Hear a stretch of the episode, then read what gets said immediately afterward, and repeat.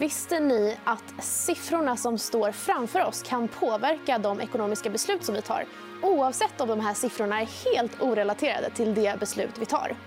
Idag ska vi prata börspsykologi och bland annat grotta oss ner i varför det är så att våra steg vi tar under en dag kan påverka vad vi faktiskt är villiga att buda på en lägenhet i slutet av dagen. Välkomna till EFN Marknad.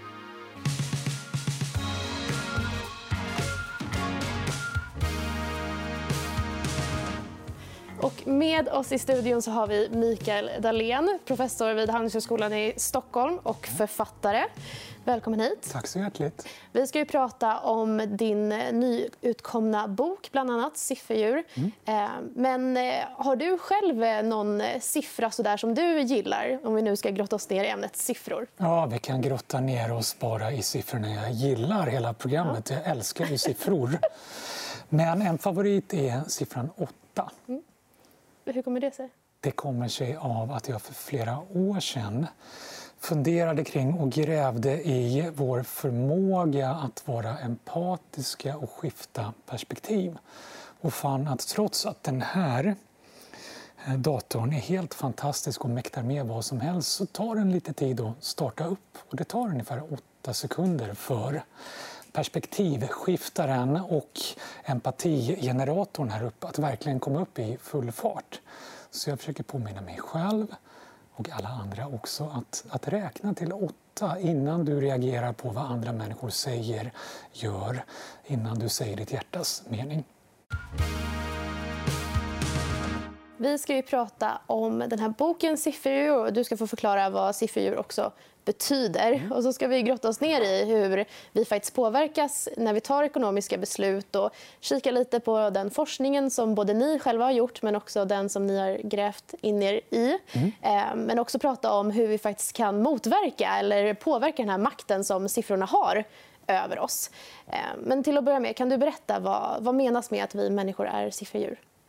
Det menas högst bokstavligt eh, att vi, vi har särskilda sifferneuroner. Det här är alldeles nytt, upptäckt bara för eh, häromåret. Att vi redan i förskoleåldern börjar programmera den delen av hjärnan som styr våra basala instinkter om vi ska närma oss eller fly från någonting om vi ska omfamna eller skjuta ifrån oss det här som är viktigt för vår överlevnad. Det bör vi redan i förskoleåldern programmera ihop med siffror så att vi förknippar belöningar och faror på en sån primitiv nivå med siffror. Det är vi ensamma om. Det, det finns studier på allt ifrån katter katter, till hundar, till apor, papegojor och allt vad det är som visar att de har liksom vi en förmåga att se skillnad på stort och litet, många, få. Bättre med fler nötter än färre, bättre att akta sig för någon stol som kommer emot mig än någon liten. Eh, men redan i förskoleåldern så behöver vi koda om det till siffror så att en stor siffra ger liksom samma effekt. Mm. Och ni pratar ju om i den här boken att det kan ju både vara positivt och negativt med de här siffrorna. Mm. Ehm, hur kommer det sig att ni skrev den från början? Men just av den anledningen. Jag älskar ju siffror, använder ju siffror precis hela tiden och tyckte det var jättehärligt i början mitt liv mer och mer försiffrades. För det har ju gått fort. Alltså, om vi ser ett lite större perspektiv så räcker det att gå tillbaka till år 2010 för att konstatera sen 2010 så har vi börjat varje dag generera mer, fler siffror än vi gjorde sammanlagt fram till 2010. Vi har ju våra räknapparater i händerna hela tiden. Telefonerna med appar och räknare och allt vad det. Vi är inte ens vakna på morgonen för vi har skapat siffror kring vår sömn. Hur länge sover jag? Vad var kvaliteten kring det? Och så vidare. Och det är fantastiska hjälpmedel som ska hjälpa mig att sova bättre och allt vad det är. Men eftersom vi reagerar så instinktivt på dem så har vi nog inte riktigt blivit varse hur vi reagerar och vilken utsträckning vi gör. Så mycket mer än, än de flesta förstått. Jag förstod det först för några år sedan mm. och tänkte det här måste jag gå till botten med. Och när jag hade gjort det kände jag att nu måste jag berätta för resten av världen. Vet ni vad? Och nu sitter vi här. Härligt. Och, eh, du pratar om det här med att vi vaknar upp på morgonen och ser siffror det första vi gör. Mm. Är det bra? Att mäta allt vi gör? tanken är god.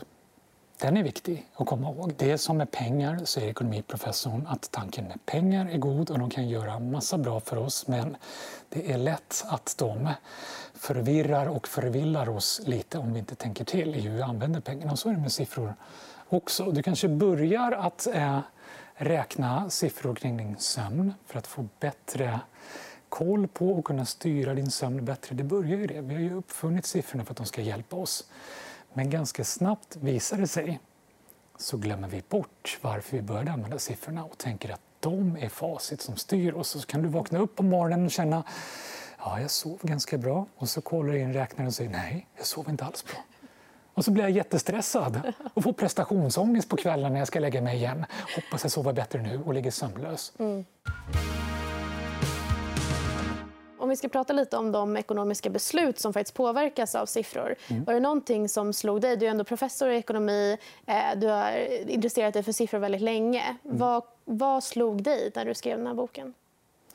Ja, men flera saker. En som du tog upp i inledningen, hur orelaterade siffror kan påverka hur vi fattar beslut just för att vi har sifferneuroner som reagerar helt automatiskt utan att vi är medvetna om det. Så om vi ser en siffra, till exempel i vår stegräknare som vi alla har i handen nu, så kan den siffran påverka vad vi är beredda att buda på en lägenhet eller ett hus eller vad vi uppskattar är en rimlig hyra på en lägenhet. Kan du inte berätta lite om den, eh, den studien? Mm, det där var någonting som, som jag började fundera kring när jag märkte att siffror planterar sig i huvudet och förändrar vår syn på tillvaron så att till exempel, ett helt annat exempel, eh, om människor ska gissa hur många poäng en basketspelare kommer att göra under en match så kommer de gissa en högre poäng ifall basketspelaren har ett högre tröjnummer.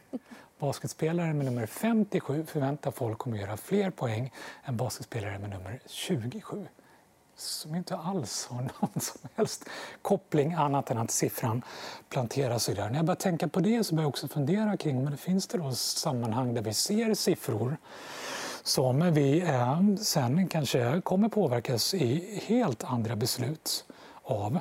Och stegräknare har ju blivit väldigt poppis. Det pratas om att jag ska gå mina 10 000 steg och så vidare. På bara något år är det en siffra vi, vi har på näthinnan varje dag egentligen som vi inte hade bara något år mm. tidigare. Mm. Och då tänkte jag, men det här ska jag testa. Så jag bad några tusen människor att kolla sin, sin stegsiffra. Hur många steg har det gått idag? Och om man mot förmodan inte hade en siffra, det var några få, i stort sett alla hade ju en siffra, hade koll på den. Ja, gör en egen uppskattning då. Och sen efter det, ja, hur mycket skulle du vara beredd att betala för en bostadsrätt i den här delen av stan till den här storleken? Och så kunde jag jämföra beroende på hur många steg de tagit. Jag kunde jämföra mellan större och mindre städer och konstant hålla för det och så vidare. Och det var en bestående effekt alldeles oavsett allt annat. Så hängde siffran i stegräknaren ihop. Mm. Och det låter ju nästan helt otroligt. Mm. Men det här är något som ni kallar för ankring. Att vissa siffror eh, förankras i huvudet när vi ska ta beslut kring andra siffror. Eh, hur kan det här påverka oss som sparar på börsen? Ja, men bland annat så eh, ser vi siffror hela tiden i ekonomiska rapporter. För att ta något som ligger ganska nära i tiden så har vi de första larmrapporterna när coronan drog igång om sjunkande BNP och så vidare. Det blev ju väldigt tydligt vilken omedelbar, enorm effekt det fick på finansiella marknader innan det ju egentligen fanns någon substans eller något riktigt då att gå på där. Det är ett sådant exempel. Ett annat exempel är faktiskt finns det några siffror med i, i namnet på ett företag. Det har vi också kollat närmare på. Eh, så kommer vi eh, att eh, påverkas i vår värdering där. En högre siffra på namnet på företaget eller den nya modellen på bilen och så vidare förväntar vi oss kommer gå bättre jämfört med, med lägre. Eh, överhuvudtaget förankring, eh, hur eh, nivån ligger rent generellt, om den är på väg upp lite grann eller ner reagerar vi mycket starkare och mer instinktivt på än vi egentligen har fog för. Ehm, hela grejen med att börsen har stora svängningar. Mm. Där fick ju Robert Schiller Nobelpris, som inte får heta Nobelpris, men jag säger Nobelpris ändå för jag tycker det är värt ett Nobelpris i ekonomi om mani och panik. Mm. Att det hela tiden skiftar så att minsta lilla förändring som får ett plus eller minus framför sig förankrar sig och så tänker vi ja, nu kommer det gå jättemycket mm. upp eller jättemycket ner. Så man snabba skiften igen ett annat sånt mm. exempel. Ja, det var ju eh, lite skakigt här på börsen bara för några veckor sedan. Mm. Och då var det många som jag såg på Twitter skrev att eh, nu, eh, hur är det så att man inte kan hålla sig lugn på, fast man vet att det skakar hela tiden? Mm. Ehm, varför är det så att vi reagerar så starkt på när det börjar skaka? Och det är det som är läskigt men, men lite befriande också. Att faktiskt inse att nu vet vi det nog ingen hade kunnat gissa att vi faktiskt har sifferneuroner i hjärnan som inte kan värja oss mot och som får oss att utan förstå det reagera som vore det liv och död. Panik, nu måste vi. Eller mani, nu kan vi och så vidare. Att det är alltså samma del av hjärnan som styr eh, våra rörelser, vår motorik för att vi omedelbart, utan att tänka, ska kunna reagera. Det påverkar våra handrörelser, vår benägenhet att röra oss åt höger eller vänster, framåt eller bakåt. Det där var också något jag var så nyfiken på. Så jag testade, ingen hade tänkt tanken. Om det nu påverkar våra rörelser, skulle det då kunna finnas ett samband med, nu är jag tillbaka i tröjnummer igen på en basketspelare, kan det vara så att vissa tröjnummer ger abnormal returns eh, i avseendet fler poäng under en match? Ja, det stämde. Lägre tröjnummer har systematiskt högre poänggenomsnitt i basket. Finns det något samband i hockey? Ja, där var det tvärtom. Högre tröjnummer har systematiskt eh, högre eh, payoffer, returns. Så vad kan det bero på? Min tanke var så här att lägre nummer eh, riktar vår uppmärksamhet och får oss snabbare att röra oss åt vänster. Så funkar motorikdelen i hjärnan. Högre nummer åt höger. För att de är i slutet av den här 10-gradiga skalan? lite, eller? Ja, som vi liksom på något sätt har vant oss att se för vårt inre öga. 1, 2, 3, 4, 5, 6, 7, 8, 9, 10. Så. så om jag nu har ett tröjnummer som är lägre så kommer jag rikta motståndarens uppmärksamhet mera åt vänster som är motståndarens svaga sida för de flesta. Mm. Vänstern så. Vilket är toppen i basket. I hockey är det tvärtom, riktar åt höger som är den svaga sidan jämfört med att man ofta håller så. Då. Och det stämde. Så det, du menar också att man påverkas själv beroende på vilket tröjnummer man har? Ja, utan då är det motståndaren som påverkas, ja, för du ser inte ditt eget tröjnummer. Mm, Men det ökar sannolikheten att jag kommer förbi motståndaren för att jag kommer automatiskt ha lite lättare att eh, röra mig förbi den mm. svaga sidan på motståndaren. Mm. Ja. Wow. Så. det är också ett tips om du nu ska om du ska gambla, ja. om du ska spela i hur, vad kommer bli poängsnitt och så vidare på olika spelare. Mm. Det här är ju någonting som vi alla påverkas av. Då. Vad ska man tänka på om man själv ska investera i ett bolag eller om man läser olika siffror och, och tänker så här, men jag såg i det här programmet, vi påverkas av de siffrorna som vi läser innan vi tar beslut. Vad kan man göra just kring det här med att ja, men, eh, olika siffror som vi ser innan påverkar de beslut som vi tar senare? Men en del är att inse att jag är omgiven av sifferdjur så du kan vara ganska säker på hur de andra kommer reagera på siffror uppåt, siffror neråt, större och mindre siffror i olika sammanhang. Så kommer de reagera. Så kan du beat them to it. Det är det första. Det är en väldigt tydlig och väldigt, väldigt säker ledtråd som vi har massor av bevis på nu. Och det andra är att tänka till själv då, hur mycket påverkas jag av det här? Är jag på väg att reagera lite för snabbt nu? Det du var inne på, där, vi vet ju att det är i regel små svängningar som kommer gå tillbaka som vi lätt gör för stora nummer av. Om du inte har tiden och möjlighet att reagera i det väldigt korta och sen tillbaka så kan det vara värt att ha lite is i magen in så att nu var det sifferdjuret som reagerade som vore det här liv och död. Men det är det faktiskt inte. Nej, så den här långsiktigheten som man pratar om på börsen den, den kan hjälpa en i det här fallet också? Mm. Precis så. Och ska du buda på lägenheter så undvik att kolla stegräknaren. Och har du konkurrenter om den lägenheten erbjud dem en Uber eller en taxi dit så att de inte får för höga siffror i sin stegräknare och är beredda att buda för mycket i konkurrens med dig. Ja, det är mycket att tänka på när man ska buda på en lägenhet. Ja. Någonting annat som jag tyckte var superintressant att ni pratade om i boken är just den här skillnaden i eh, till exempel valutor när vi handlar. Att mm. eh, absoluta tal kan påverka oss. Att vi tycker någonting som vi köper i amerikanska dollar är billigare än vad den är i svenska kronan just för att eh, det absoluta talet av, av samma mängd pengar är mindre i amerikanska dollarn. Är det här någonting som också kan påverka oss när vi handlar på börsen? Ja, men det är en jätteviktig del, valöreffekterna. Vi, vi kan liksom inte värja oss från, även om vi rationellt kan räkna om siffror i nya enheter och så vidare så kan vi ändå inte värja oss från instinkten som säger större siffra, ja nu måste jag hålla koll. Eh, mindre siffra, ja men det känns ganska tryggt. Och säkert alla känner vi igen det från när vi varit på semester, hur vi splurgar mera om vi till exempel är i USA. Där en dollar har ju mycket lägre valör än kronor som är uppe på vadå, 8,50 eller 1000 kronor om det går illa. Typ. Så. Mm. Men samma sak när vi handlar i inhemska, eh, uthemska valutor, olika enheter på värdepapperna, hur vi räknar på det i bulk och så vidare, mm. kan också definitivt ställa om det där. Mm.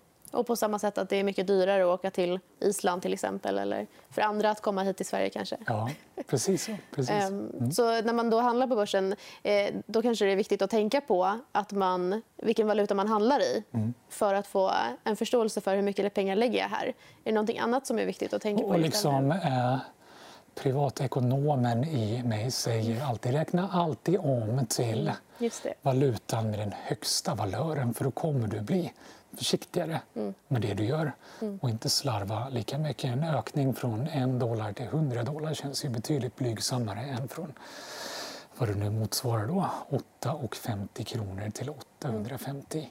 kronor. Och det är det som också ofta gör, och det är väldigt tydligt, det finns ju ganska läskiga exempel i finans och bankvärlden på hur vi blir sifferblinda, hur det bara skenar iväg.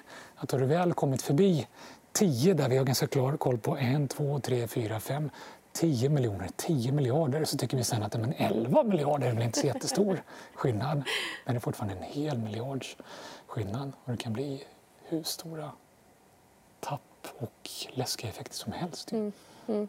Jag tycker ett eh, väldigt intressant exempel som ni tar upp i boken i det här med att en miljon sekunder det är 13 dagar. Mm. Och om man då skulle eh, gissa vad en miljard sekunder är så kanske man inte skulle gissa vad är det, 31 år eller något sånt där. Nej, precis. Eh, vilket är ju mycket, mycket mer än vad man kanske föreställer sig. Och det är just den här sifferblindheten. Mm. Eh, betyder det att man också blir blind av att eh, till exempel handla med bolag som har en väldigt hög aktiekurs eller eh, hög bolagsvärdering? Är det någonting där som är viktigt att tänka på? Ja, men så är det. Just på grund av att det är så primitiva funktioner i hjärnan som kopplas med siffror. Det var liksom aldrig tänkt att vi skulle behöva förstå och reagera på storheter bortom fem, tio, nåt sånt. Mm. Är, det, är det här en grupp på fem människor eller tio människor jag ska liera mig med? Det är inte så ofta man i vardagen springer på tusen människor eller fem tusen människor. Och samma med de här, de är så abstrakta att vi, vi kan inte riktigt förstå dem. Och så reagerar vi på, på väldigt märkligt primitivt sätt som inte är gjort för att hantera de stora siffrorna. Så sifferblindheten är extremt mm. tydlig. så. Mm. Mm. Och hur kan man tänka bort den då? När man är på börsen till exempel eller tar ekonomiska beslut i, i vardagen? Ja, men en del är, och det här är lite lurigt, det är liksom pros and cons. Mm. Eh, en del är att inte fastna för mycket i absolut värdena som blir så stora så vi inte kan relatera till dem utan de relativa värdena. Mm. Eh, relativa ökningar och minskningar Eh, i sig på de här storheterna men också när vi ska göra bedömningar mellan olika sådana. Så det är en del.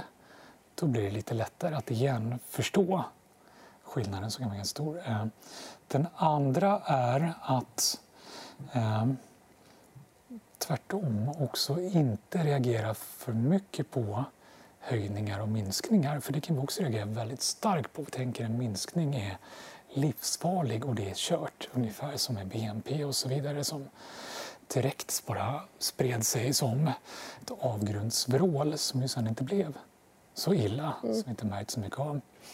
Så det finns en fara i också att stirra sig förblind på de relativa effekterna och då tänker jag på absolut nivåerna där. Jag gjorde en sån liten enkel räkneövning. Jag fick extremt många frågor och såna desperata rop på hjälp precis i början av coronan. Världen kommer gå under, säger de. Vi kommer förlora en generation. BNP kommer att backa. Det har i stort sett aldrig hänt förut, förutom en gång tidigare i finanskrisen. Då. Så. Och då räkna på de här skräckscenarierna att BNP backar 5% var ju finanskrisen motsvarande ungefär. Säg att den backar dubbelt så mycket, 10% om vi räknar det i absoluta nivåer då, så skulle det liksom ändå motsvara en, en BNP-nivå eh, som vi hade typ 2010. Mm. Och om då folk började tänka efter, vilket de gjorde, hur hade jag det 2010, hur såg det ut? Okej, okay. ja, det, det går att leva med. Så blir det en fördelningspolitisk aspekt i det hela också. Men absolutnivån är något annat att inte oroa sig lika mycket för. Så det finns också en viktig mm. poäng att tänka kring. Och mm. att en miljard är en miljard oavsett om den läggs på 10 miljarder eller på en miljard till. Mm. Någonting som ni pratar också om i boken det är ju de här psykologiska gränserna som vi har mm. Eh, med siffror. Att det är väldigt stor skillnad personligen för oss att vara 29 eller 30 eller eh, 39 eller 40 och så vidare. Eh, men också att det finns liksom magiska gränser som man kommer över. Jag tänker att det kan påverka också eh, när man pratar om aktiekurser. Mm. Jag vet att eh, Lars Wingefors här eh, vid förra eh, aktiesplitten av Embracer sa att mm. han tycker att en aktie ska kosta ungefär som en pizza i Värmland, vilket är väl då runt 100 eh, kronor där. finns det en vinning i att göra en split så som Wingefors gör i det här fallet? att liksom hålla siffran låg eller hålla den under en viss gräns på det sättet? Ja, eller gör han det av någon annan anledning kanske? Det har både en väldigt eh, psykologisk, symbolisk eh, effekt i att vi tycker att runda, avrundade, jämna siffror känns tryggare, bekvämare när det blir för specifika, när det inte slutar jämnt, inte är runt eller sånt så känner vi det är svårare att förstå de siffrorna. Det är osäkert, det är oklart. Vi blir lite nervösa. Mm. Så runda siffror har en sån trygg symbolisk effekt i det där. Det är något vi kan kontrollera, sikta på, sätta mål kring. Vi sätter mål kring att nå 100 miljoner, att få ner det till 50, att bli en unicorn som är en miljard och så vidare. Så det är en sån viktig aspekt. Definitivt. Och sen har vi den primitiva grejen också att vi, vi tittar mest på den första siffran och reagerar mycket starkare på den än de övriga. Så 999 känns väsentligt mindre än 1000 trots att skillnaden mellan 999 och 1000 ju inte är större än mellan 998 och 999 eller mm. mellan 1000 och 1001. Så vi reagerar väldigt mycket starkare på det där. Det där är ju psykologisk prissättning, känner vi alla till också som mm. människor. Och det där har vi också kollat närmare på. Mm. Prissättning av direkt jämförbara produkter. Tidningen The Economist är ganska kul mm. som ett exempel, men även flingor, alla möjliga produkter. De kostar olika saker i olika länder på grund av valöreffekten och på grund av att handlarna har lärt sig att alltid komma under den runda siffran för att den blir för stort högt upp. Mm. Och då är man under den runda siffran oavsett var den befinner sig i vilken valör. Så trots att kostnadsmassan och efterfrågan kan vara lika så blir det ändå någonting som rundas ner med 50 öre i Sverige eller med 50 cent i USA till exempel, vilket är helt olika storheter och storlekar, olika brottpunkter, olika rabatter och så vidare som är jättefascinerande. Mm. Och, och, då ska man köpa produkter i kanske i USA eller i Sverige baserat på mm. hur många eh, ören och cent. Ja, men där har vi ja. bokstavliga arbitrage som kommer av de här valöraspekterna. Liksom valutor och arbitrage har vi känt till länge, men valöraspekterna i det också. Mm i sådana produkter vi inte tänker på. De är väsentliga. Mm.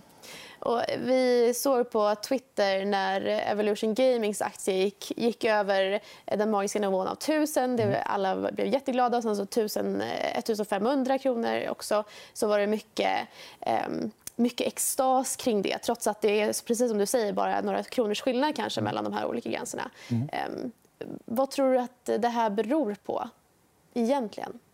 Ja, men det, det, är just det psykologiska i att det är runt, det är jämnt, det är snyggt. Då, då har vi lättare att känna trygghet i det som köpare, som företag som samlas kring det här. Det är tydligt, det är enkelt.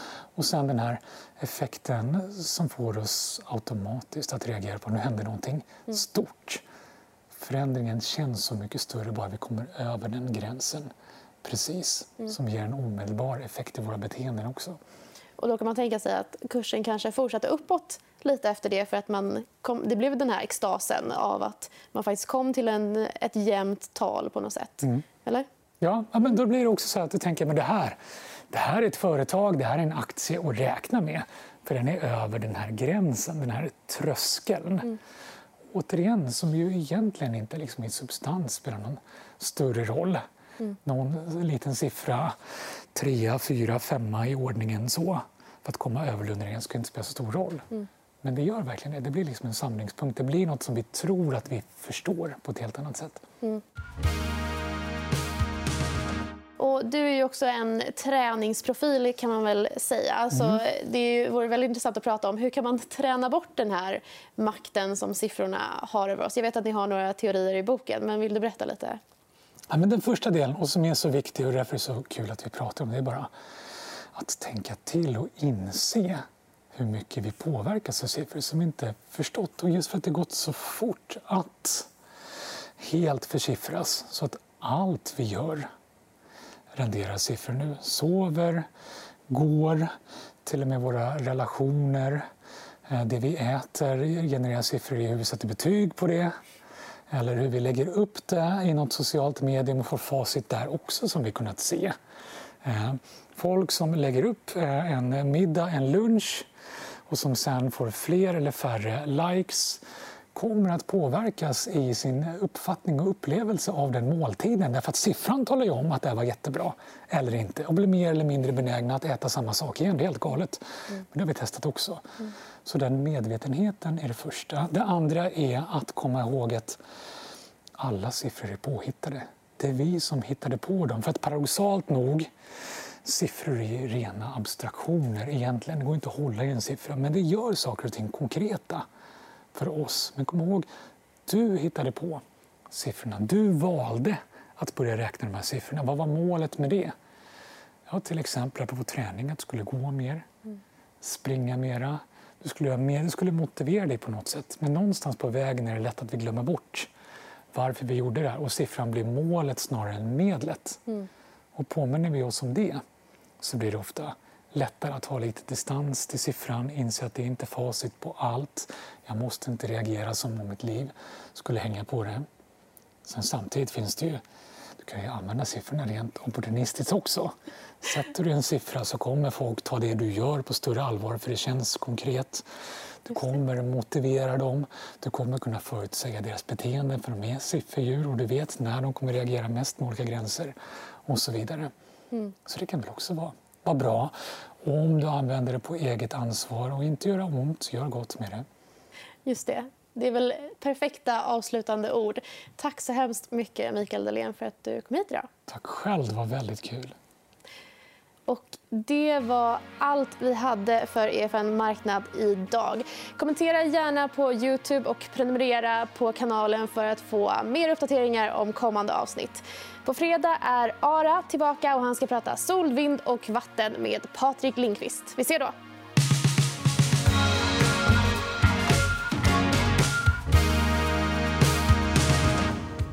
EFN Marknad är en podcast från EFN Ekonomikanalen. Ansvarig utgivare är Anna Fagerström. EFN finns även som app. Där hittar du alla våra videoinslag som hjälper dig att göra det bästa av din ekonomi. Du hittar appen i App Store och Google Play.